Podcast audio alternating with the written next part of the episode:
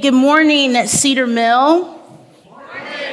Good morning. Good morning. Um, my name is Ashley. For those of you who don't know me, I am the pastor of global and local outreach here. And I absolutely love that hymn.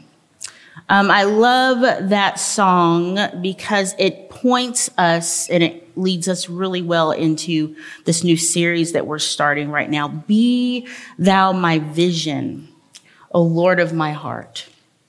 And that is my prayer. Be thou my wisdom and thou my true word. That's my prayer for us this morning, that we would not heed the riches. One of the, the verses in that song says, riches I heed not, nor vain empty praise, thou mine inheritance, now and always. That is my hope, that we would cling to that this morning as a church. And so as we make Jesus first in our hearts, for those of us that have not, maybe some of us have made Jesus first in our hearts a long time ago, but maybe we've put some other things before him. I hope that as we lean into this new series as a church, that our eyes would see what God has to reveal to us that our ears would be able to hear his word and that our hearts would treasure him above all else in this world. Today, as I said, we're launching into a new series in the book of Revelation, which is very intimidating. Um, I regret that I mentioned it to Dave. And now we're doing it. And now I feel intimidated by the book of Revelation, as I'm sure maybe some of us all do. It could be one of those books that is full, it is full of mystery, but also full of truth. And so I, I feel like sometimes we avoid those hard books of the Bible because we're afraid to jump into the reality of them. But we're going to jump into the reality of the book of Revelation. And our series is called Let Us Hear as you see the them is crossed out and you'll figure out why the them is crossed out later, but it's let us hear. The title of this series comes from a common refrain that closes out each letter of the book. And that common refrain, if you've ever read the letters to the seven churches, is whoever has ears, let them hear what the Spirit says to the churches. I'll say that again. Whoever has ears, let them hear what the Spirit says to the churches. But before we get to the end, we have to start at the beginning. And the book of Revelation was given to John. Some say it is the, scholars would say some is, it's the uh, apostle John, or maybe it was another John, a prophet. Um, but regardless of which John it was, he had a vision while he was on exile in Patmos. And in this vision, he saw Jesus standing between seven lights. And the book of Revelation will explain to us what these seven lights are. It's full of symbolism. And so Rich Villodas, who I love, you've heard me quote him before. He's a pastor in New York. He says that uh, Revelation was written for three reasons. And other scholars would um, agree with him in this, as I've read. One of the reasons is it's prophetic literature, literature. And it shows us not what the future, not only what the future holds, but who holds the future, right? That Jesus holds the future. It's a word of God that is spoken through a prophet to not just warn the church, but to comfort the church as well. The second reason Revelation was written is that it's apocalyptic literature. It reveals what was hidden before recounting, before the recounting of a symbolic vision, that vision reveals what was hidden through the prophet. And I believe that God has continued to reveal many things to us over the last three years through multiple ways. I mean, we have lived through and in a pandemic. We have lived through and in political unrest. We are living through and in a lot of injustice. And so those things in those things, I would hope that as a church we could see that God is trying to show us and call us that our need for Jesus Christ is more profound than ever before. Would you agree? Our need for Jesus Christ is profound. He is our only savior, the resurrected one, the one who died for our sins. And so for us as a church, you and me, Cedar Mill Bible Church, he wants to make himself known in profound ways that draws his sons and his daughters back to him. This is why we church, church, right? To be illuminating Jesus Christ so that people will look upon this body and the body of the church at large, ultimately seeing and proclaiming that there is no one greater than Jesus. Colossians 1:27 says, "To them God has chosen to make known among the Gentiles the glorious riches of his mystery."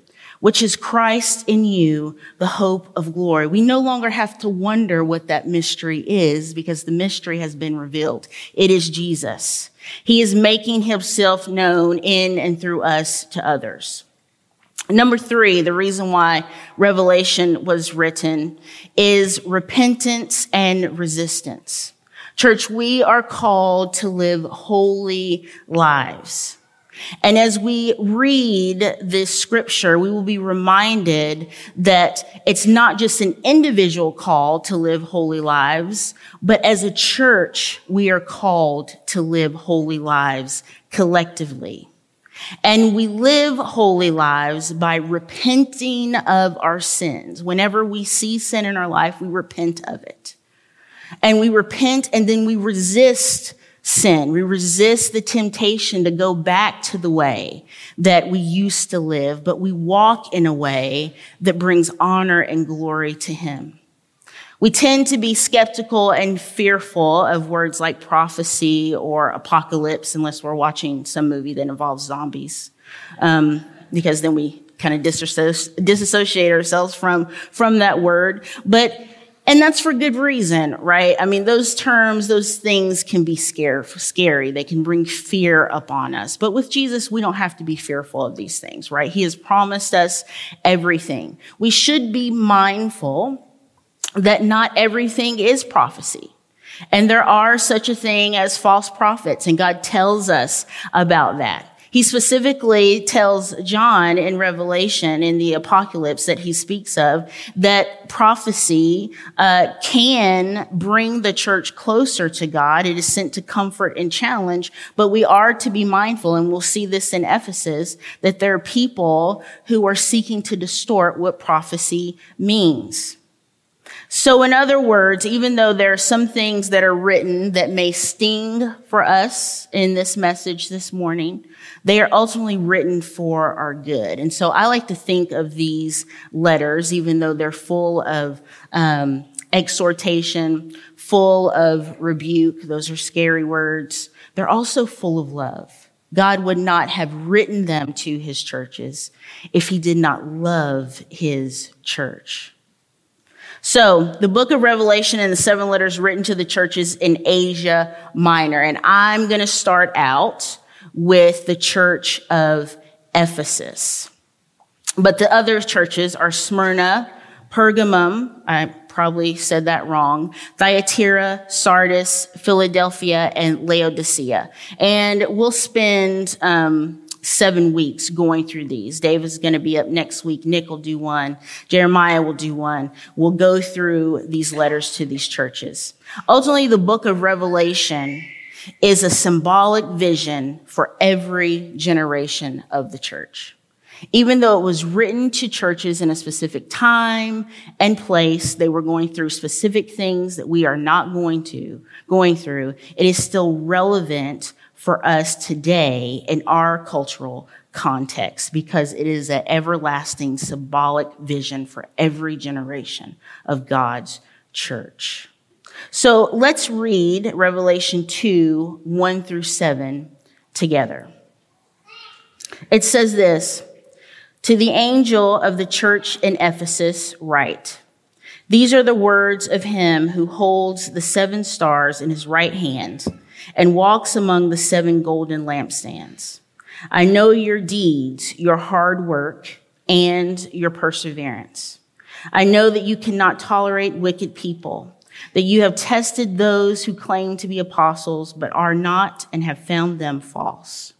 You have persevered and have endured hardships for my name's sake, and have not grown weary.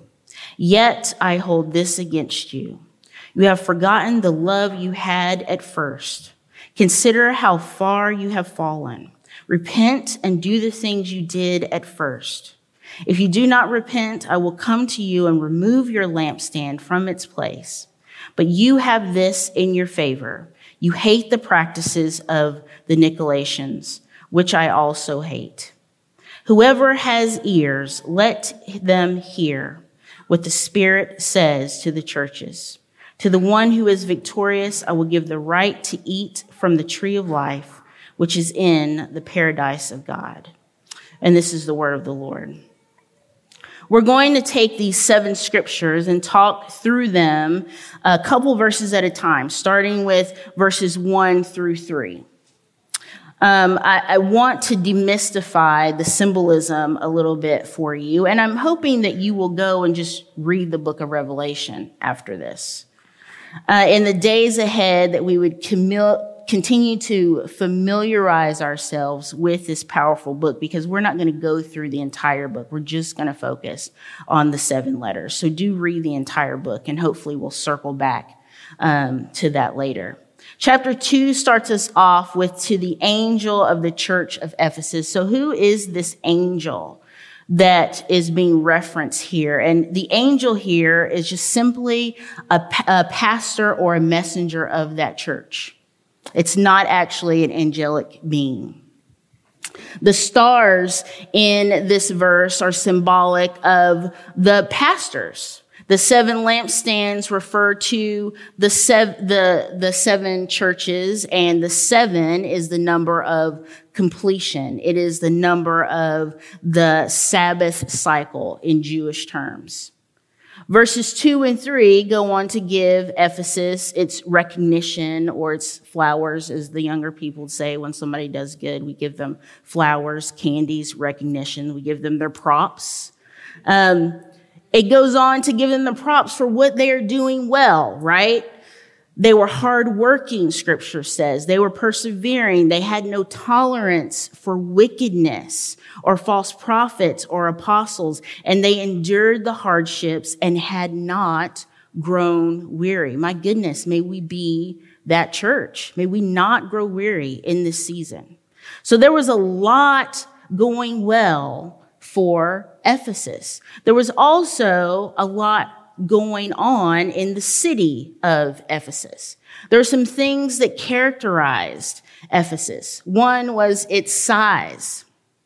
Ephesus was the largest city in the Roman province of Asia Minor.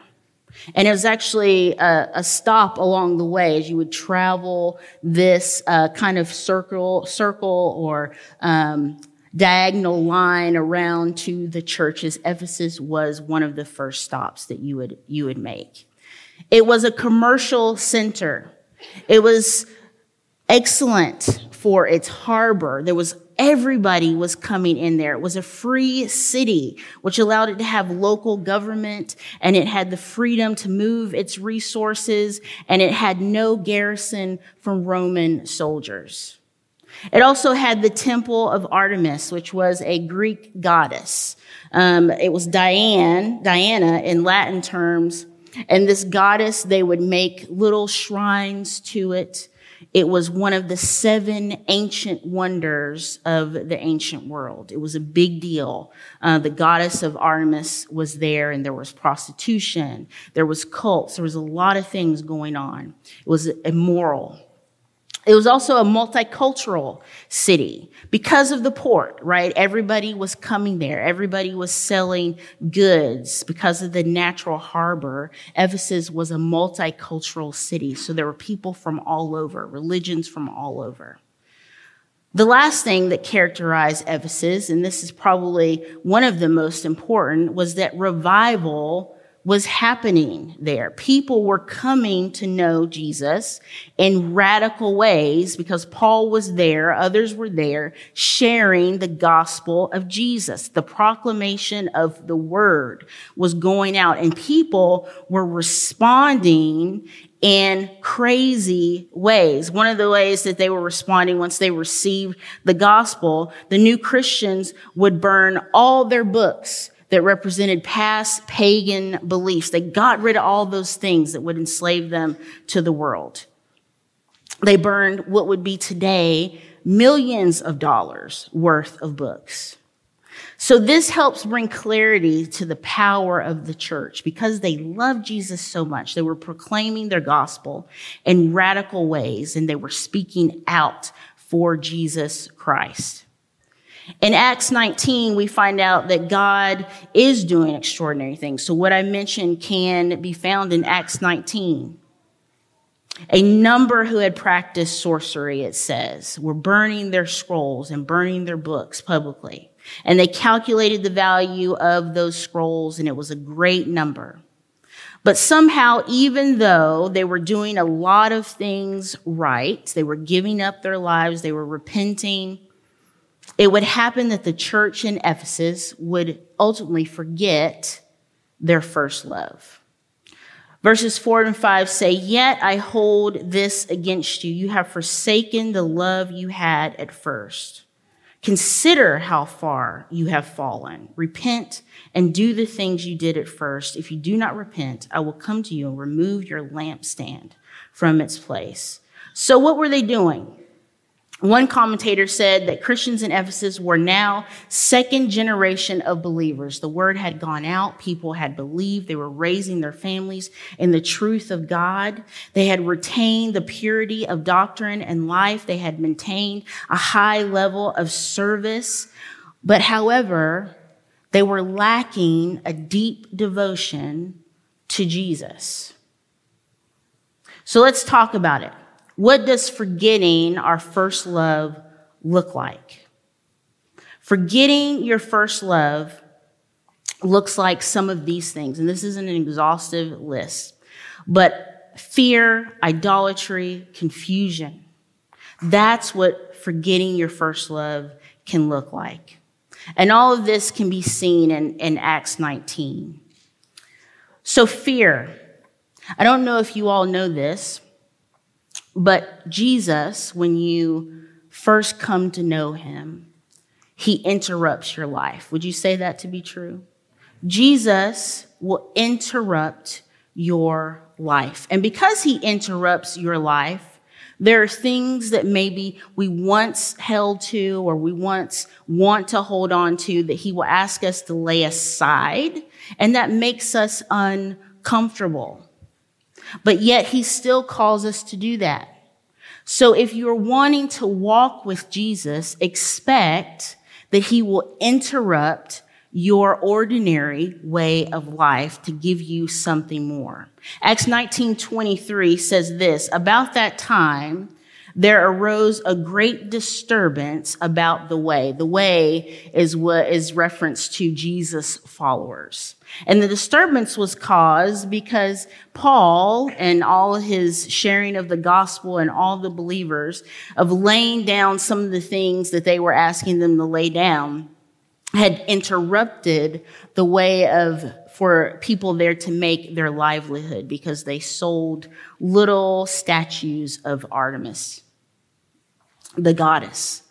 So their livelihood was being disrupted, which caused fear. And this leads to idolatry, right?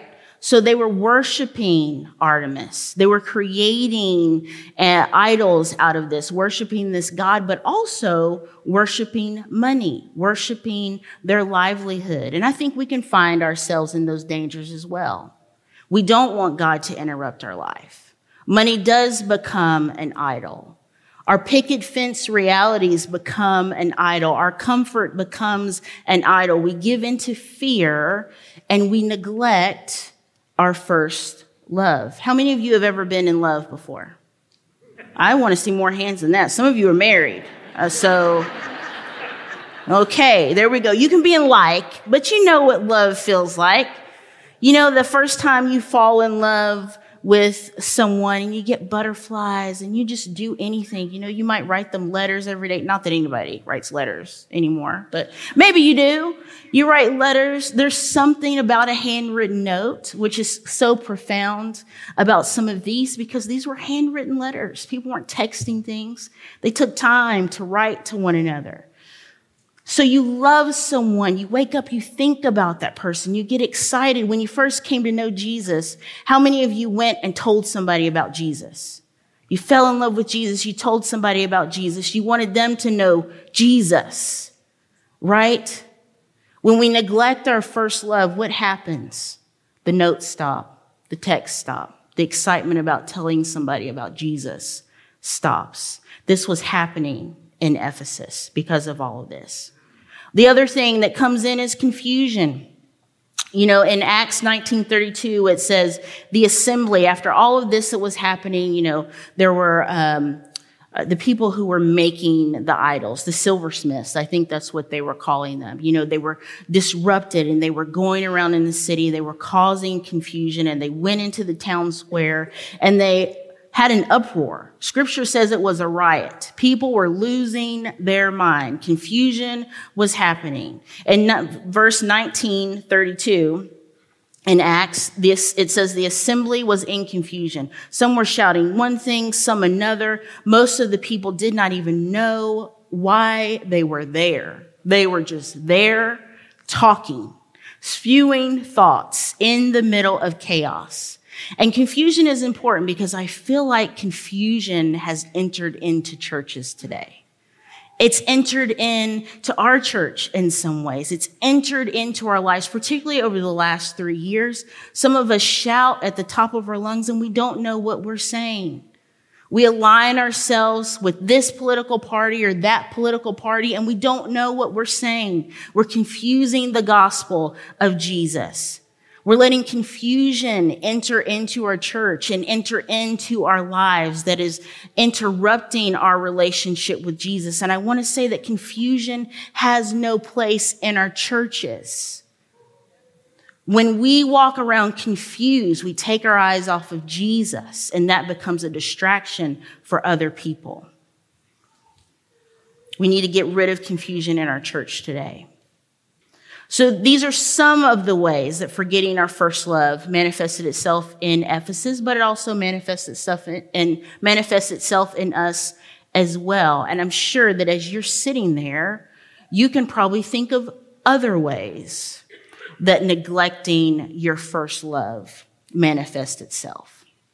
You can probably think of ways that neglecting your husband or your wife or your kids and the love you have for them has manifested itself in your family.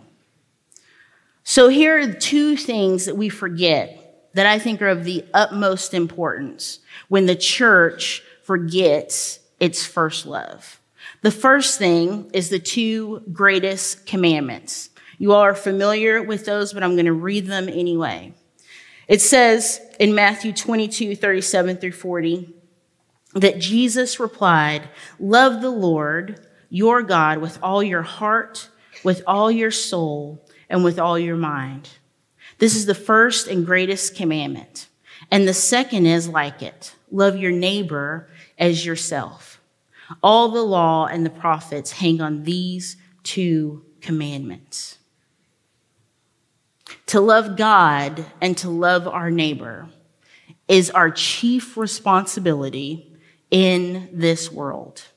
And it's from that love of God that everything else flows. It's from the love of God that you would find the energy and the wisdom and the fire to love your neighbor, to love your family, to use your gifts and talents for Him. The second is the Great Commission. We forget the Great Commission when we forget our first love. And the Great Commission says this, it's Matthew 28, 18 through 20. It says, All authority in heaven and on earth has been given to me. Therefore, go and make disciples of all nations, baptizing them in the name of the Father and of the Son and of the Holy Spirit, and teaching them to obey everything I have commanded you. And surely I am with you always to the very end of the age.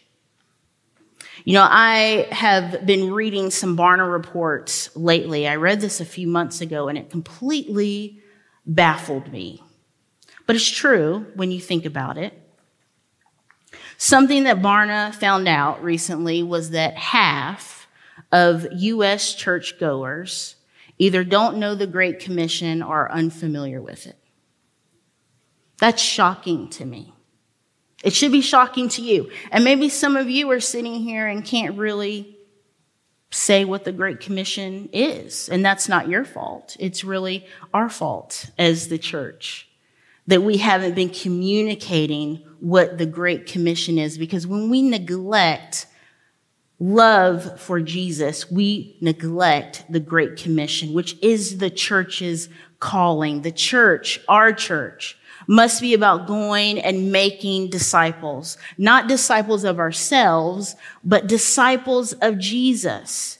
If we lose sight of the Great Commission, we lose sight of who we are meant to be. And Cedar Mill Bible Church, I don't know if you know this. If you're new, you probably don't know this, was founded because we had a heart and a love for Jesus so much so that we wanted to go out into the world, all over the world, to spread the gospel of Jesus, to build churches. We have missionaries who are doing that. We have local and global outreach leaders who are doing that work. And this is sparked by a love for God, but let's not let that love die. Let's not let the first love of Jesus die because once it does, there is no becoming like Jesus and making him known. We just come and we sit in these pews and we do nothing. And it has to be more than that. The gospel, our love for Jesus has to mean more than that. The fulfillment of the Great Commissions comes from a deep, compelling love for Jesus. Are you being compelled by the love of Jesus? This morning. The words I love you mean nothing if they don't manifest through loving acts. You can say, I love you all day long. You can say you love the church all day long. You can say you love Jesus all day long. But if you are not living your life for him, if you are not proclaiming the gospel in word and in deed, then that love needs to be challenged. And Jesus did this himself with Peter. We remember the scripture. When he was rebuking Peter and calling Peter back to himself, he asked Peter three times, Do you love me, Peter? And Peter's like, Oh, yeah, I do. I do. And ultimately, Jesus is like, Well, if you do, feed my sheep.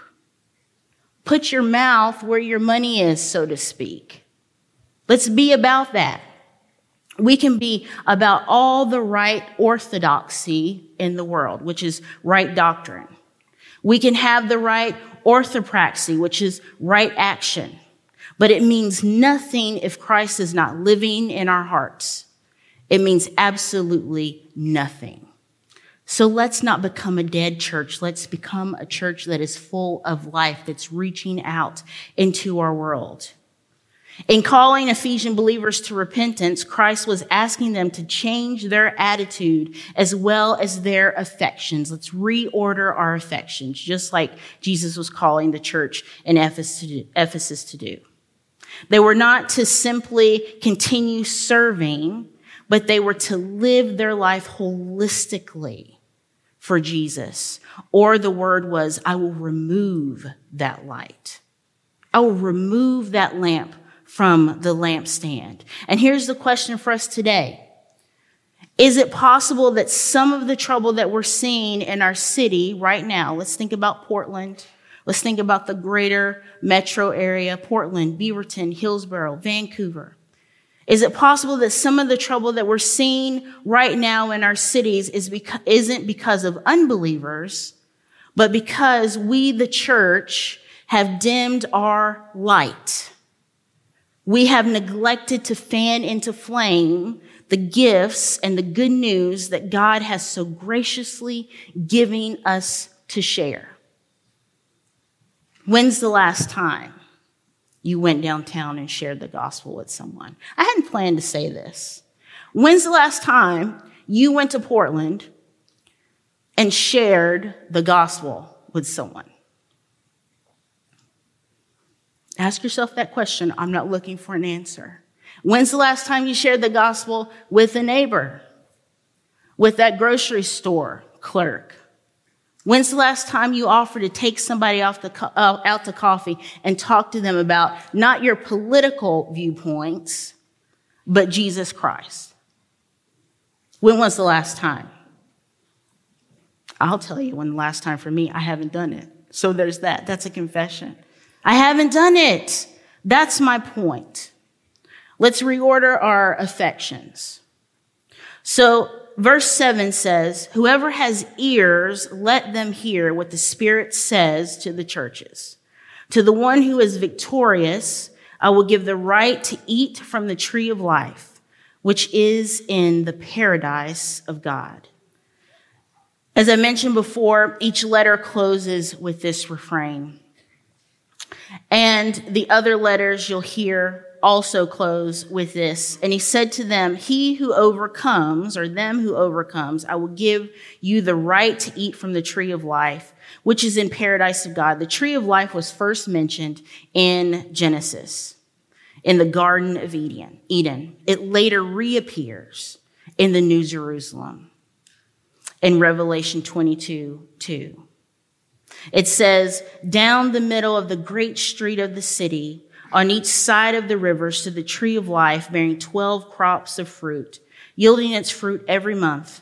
And the leaves of the tree are for the healing of the nations. Revelation 22, 2.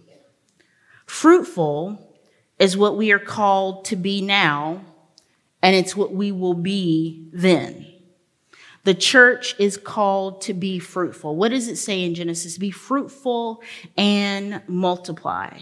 A lot of times we think of that as just, oh, we're supposed to have lots of babies. Could be. That is true. That is part of being fruitful.